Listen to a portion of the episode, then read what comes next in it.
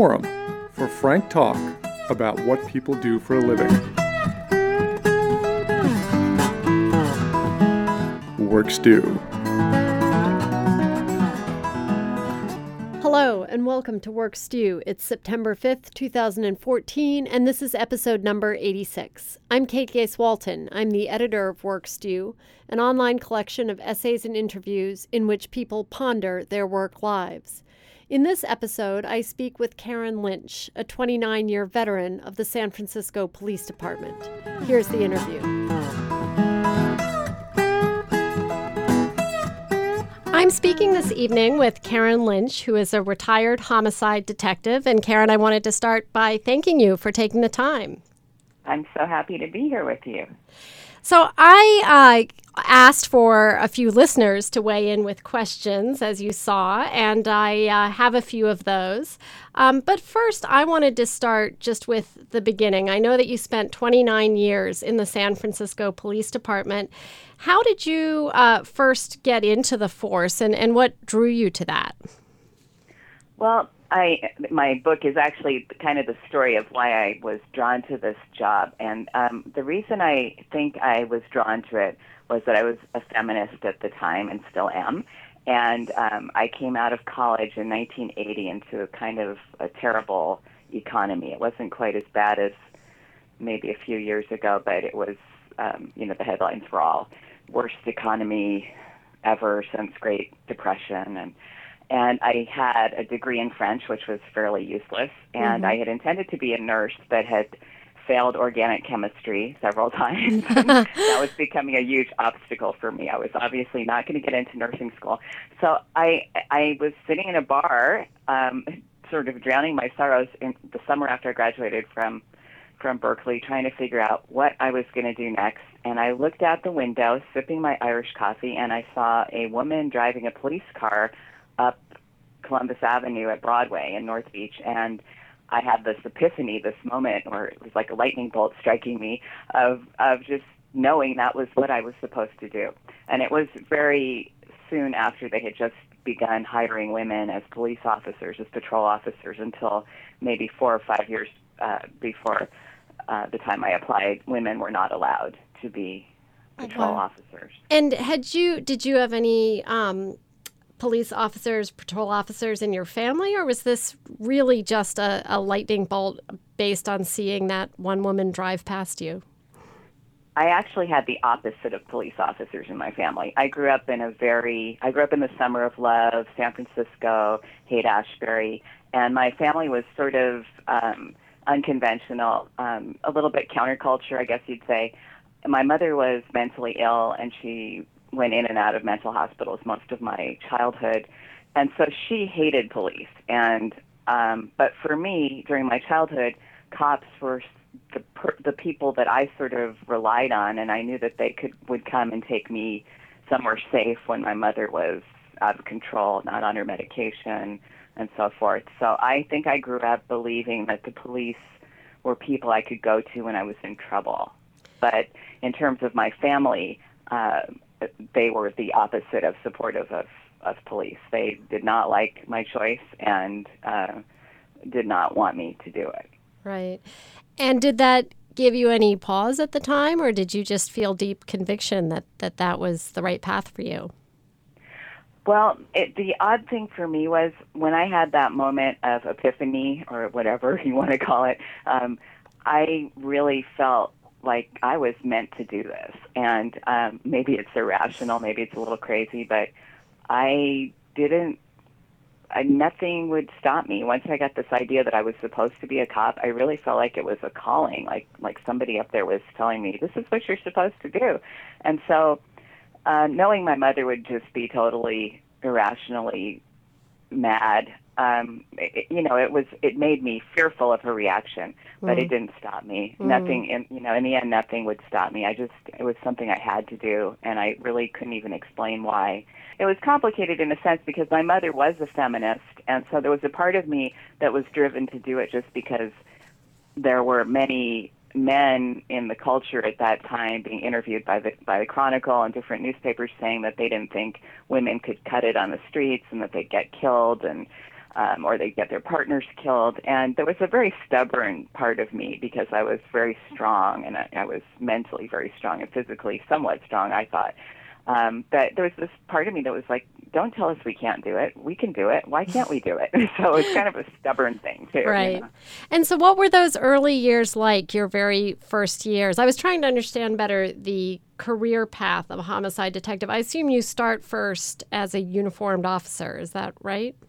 That's right. Yeah. So I I went through the police academy and um, and then did training at Central Station, which was right where I had been sitting that day when I saw the car go by. So I ended up working where there are nine district stations, and it was kind of funny. I ended up right where I imagined myself, and I worked at that station for quite a while. Um, I left for a short while, but I basically worked nine years of patrol, and then I was promoted to an inspector, which is what we call detectives in San Francisco.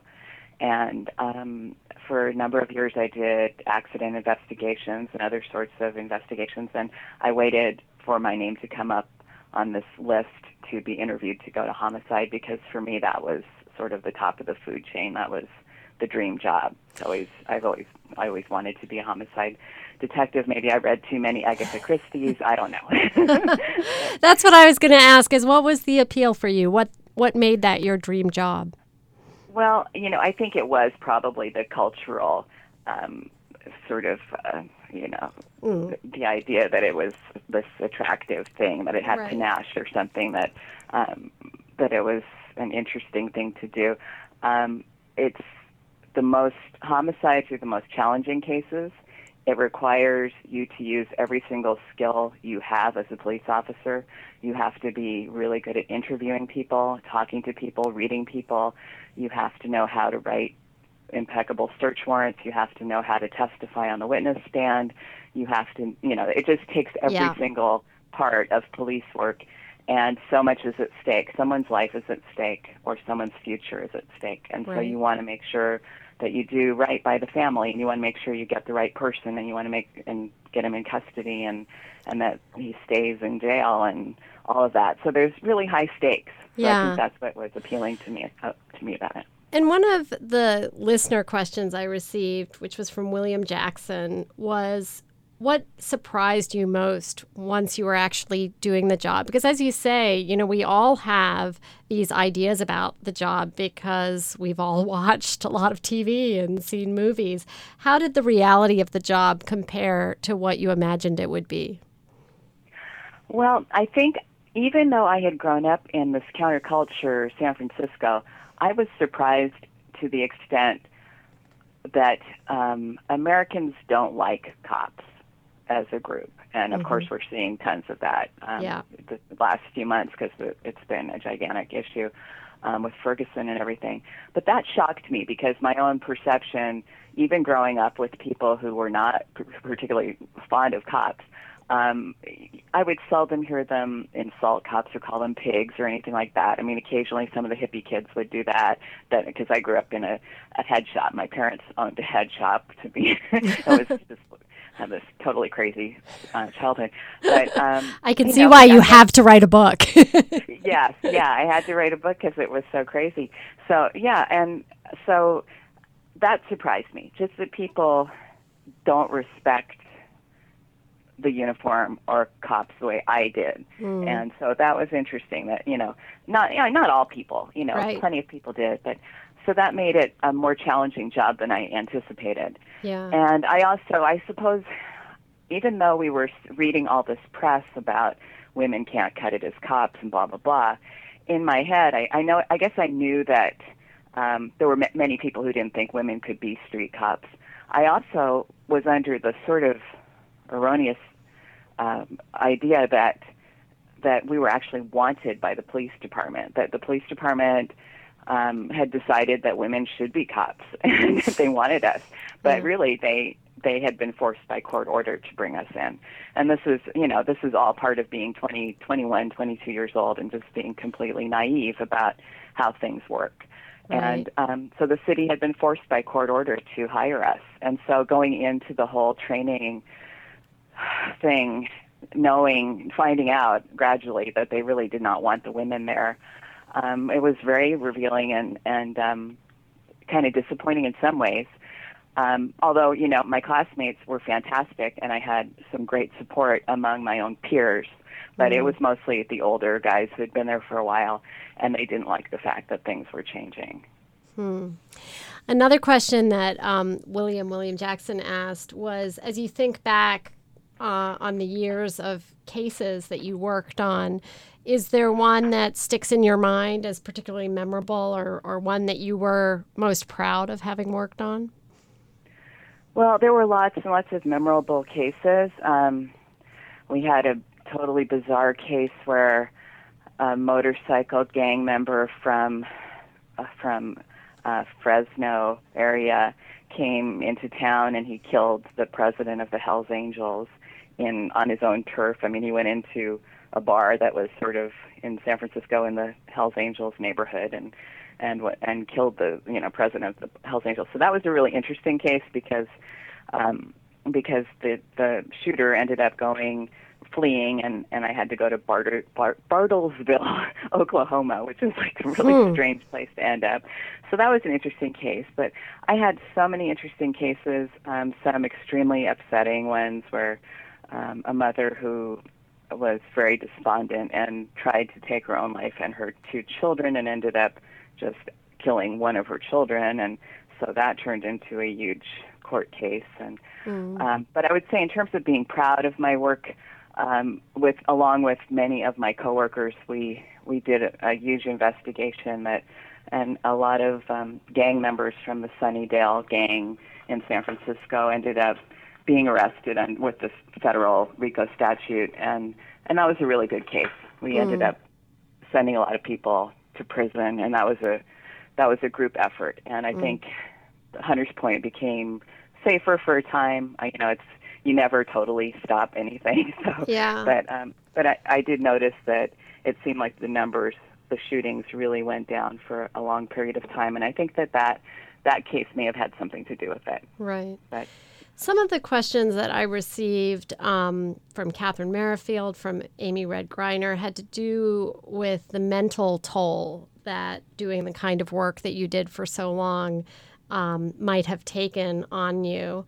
Um, how would you describe the mental toll? Did you feel the burden of it one way that um, Amy Red Greiner uh, phrased the question was how did you maintain a sense of optimism or belief in human decency, you know, sort of in the face of what you were seeing every day? Yeah, I think that I, I was able to do that for a few reasons. One of them was that I already had had so much training – doing that, having grown up with a mother who was crazy, I was pretty much able to compartmentalize her bad behavior from my other life. Like mm. I would go to school and it would be happy and that would be my safe place and I would do great in school because I knew I was safe there and nothing, you know, in my mind nothing bad could ever happen to me. And then she would do horrific things and I would just kind of file them away as this is not normal behavior. So mm. I think I'm pretty good at sorting things that way.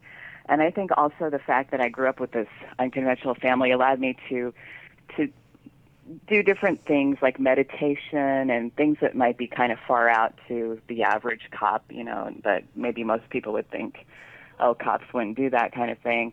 I was doing yoga and meditation and that sort of thing, you know, years before it became commonplace for cops to do that mm. uh, back in the 80s and stuff.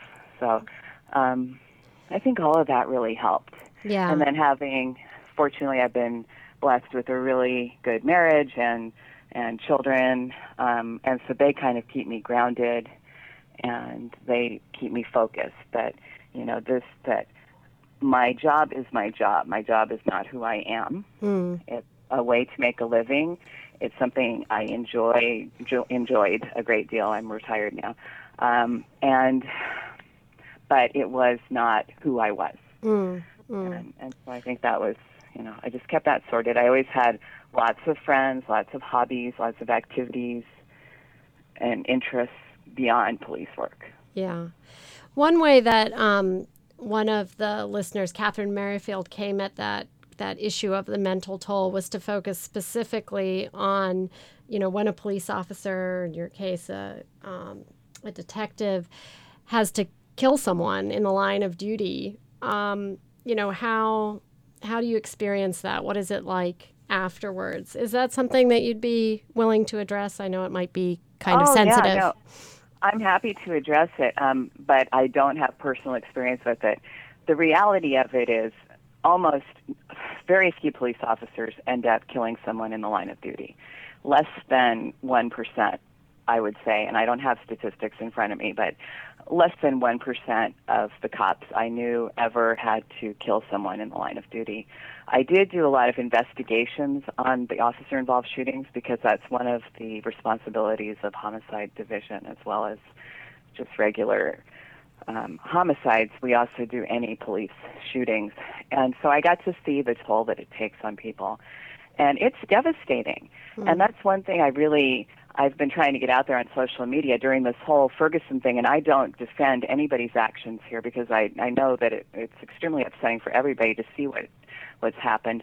But the one thing that I really want people to know is that very, very few, if any, cops ever want to get in a shooting. Mm. Um, you know, we go to work, and our worst nightmare is to be in a police shooting, is to have to shoot someone. Mm. It's not something a cop I, I frankly I never met a cop who said I really want to shoot someone. I hope someday I get in a shooting. It's mm-hmm. just I've never heard of it. It right. just doesn't happen. And so I think there's sort of this strange thought or idea being perpetuated in in some aspects of media that you know we go out there with this excited idea that we're going to find somebody and we're going to shoot them and that's just not true. Mm. It's so far from the truth. Yeah. And when when it happens, your life as a police officer is ruined. You are a mess for, you know, it's especially if it's an un if the if the shooting they, they they categorize shootings as good or bad, which just means good. It was reasonable. The officer did what he needed to do to defend himself or another. It was within the realm of what was acceptable. Or bad, meaning he should not have shot. But if the officer is found to have made a mistake or done something that could be illegal, his life is ruined. And I, I said on social media, I said, I would personally rather be dead than be the officer who's being accused of wrongdoing because mm. it is horrible. It is horrible. And you you just can't even imagine it because also we are people who most of us have sort of a rescue complex. We think we, we want to save the world. We mm-hmm. want to help people. Almost all of us signed up with the, you know, I was going to be a nurse. I couldn't be a nurse, so I became a cop. You know, mm-hmm. something where you save people. And mm-hmm. that's, you know, we all have our stuff that brought us to the job. Um, but the last thing we want to do is hurt somebody yeah. who doesn't, who shouldn't be hurt. So it's really, you know, that that's what I think the public doesn't fully understand. And I know part of it is that there's so many cop shows, and in the cop shows, it's incessant shooting, constant gunfights, and in reality, it's that's just not our job. Ninety yeah. percent of our job is going to the housing projects, talking to people who are having fights with their neighbors or their wives or their sons or you know, or or just talking to community members or stores that were robbed and people, you know, just regular people and just mm. talking to them and and catching people who did crimes, you know, that right. You know, I did I did want to end on Ferguson because it has been so much on all of our minds. Um, and I was very curious to know, and it's been helpful to hear you talk through it, how how you react um, watching a situation like that unfold and, and the coverage of it. Um, it's really helpful to hear your thoughts. The the thing I'm curious about though is the you know very different experiences that uh, you know black people have with police versus white, which seem to be very well documented. Would you agree that that's a reality? Um, I definitely think that there is racism in America, and there is no doubt in my mind that it is extremely difficult to be a black man in our culture. And I think that the police are sort of the only, often the only white people who go into housing projects, along with social workers and other first responders. So we have sort of a unusual relationship inside housing projects and inside sometimes the black community. And um, you know, I, I can't speak for what it's like to be a black man in our culture. I just I imagine it is difficult in many many ways, and I wouldn't begin to try to guess what life is like in Ferguson because it's so far removed from San Francisco. So you know, I can't. You know, I know I'm not really answering your question, Mm. but um, yes, I mean racism exists.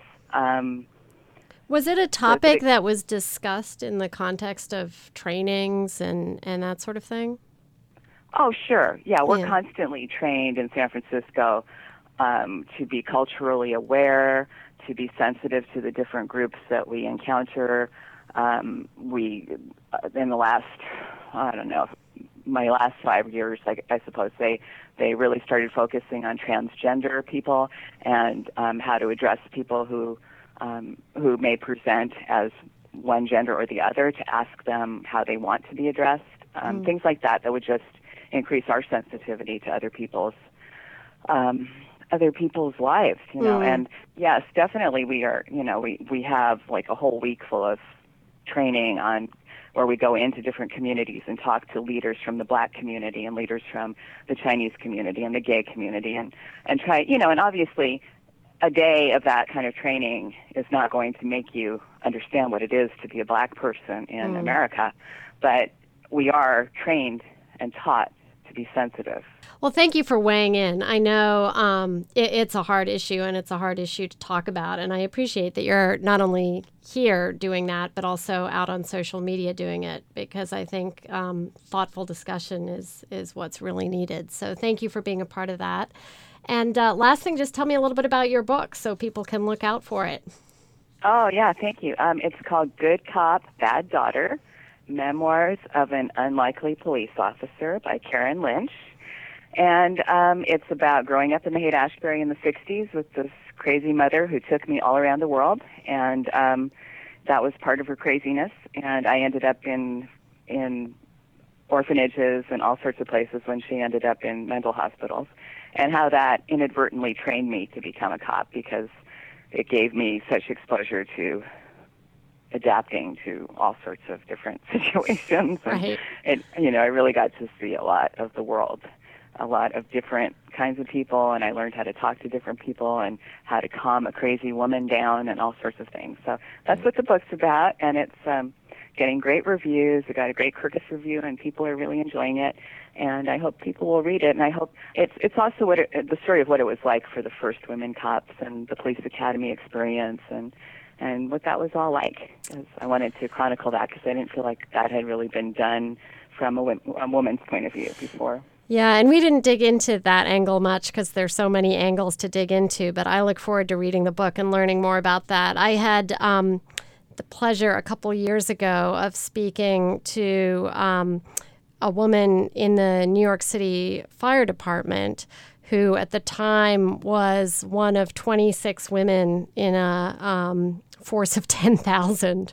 And uh, it was just, it was fascinating. And, and I imagine that, that you and she have uh, tackled some similar barriers, and, and it'll be a pleasure to read your story. That wraps up the interview for today. Thanks again very much to my guest, Karen Lynch. Thanks also to everyone who's written an essay for Work Stew. And finally, thanks very much to you for listening today. The next episode will be released in two weeks, and I hope you'll check it out. In the meantime, please let me know what you thought of the interview by sending an email to kate at workstew.com, by posting a comment on the Workstew website, or by writing a review for iTunes. Thanks again, and bye for now.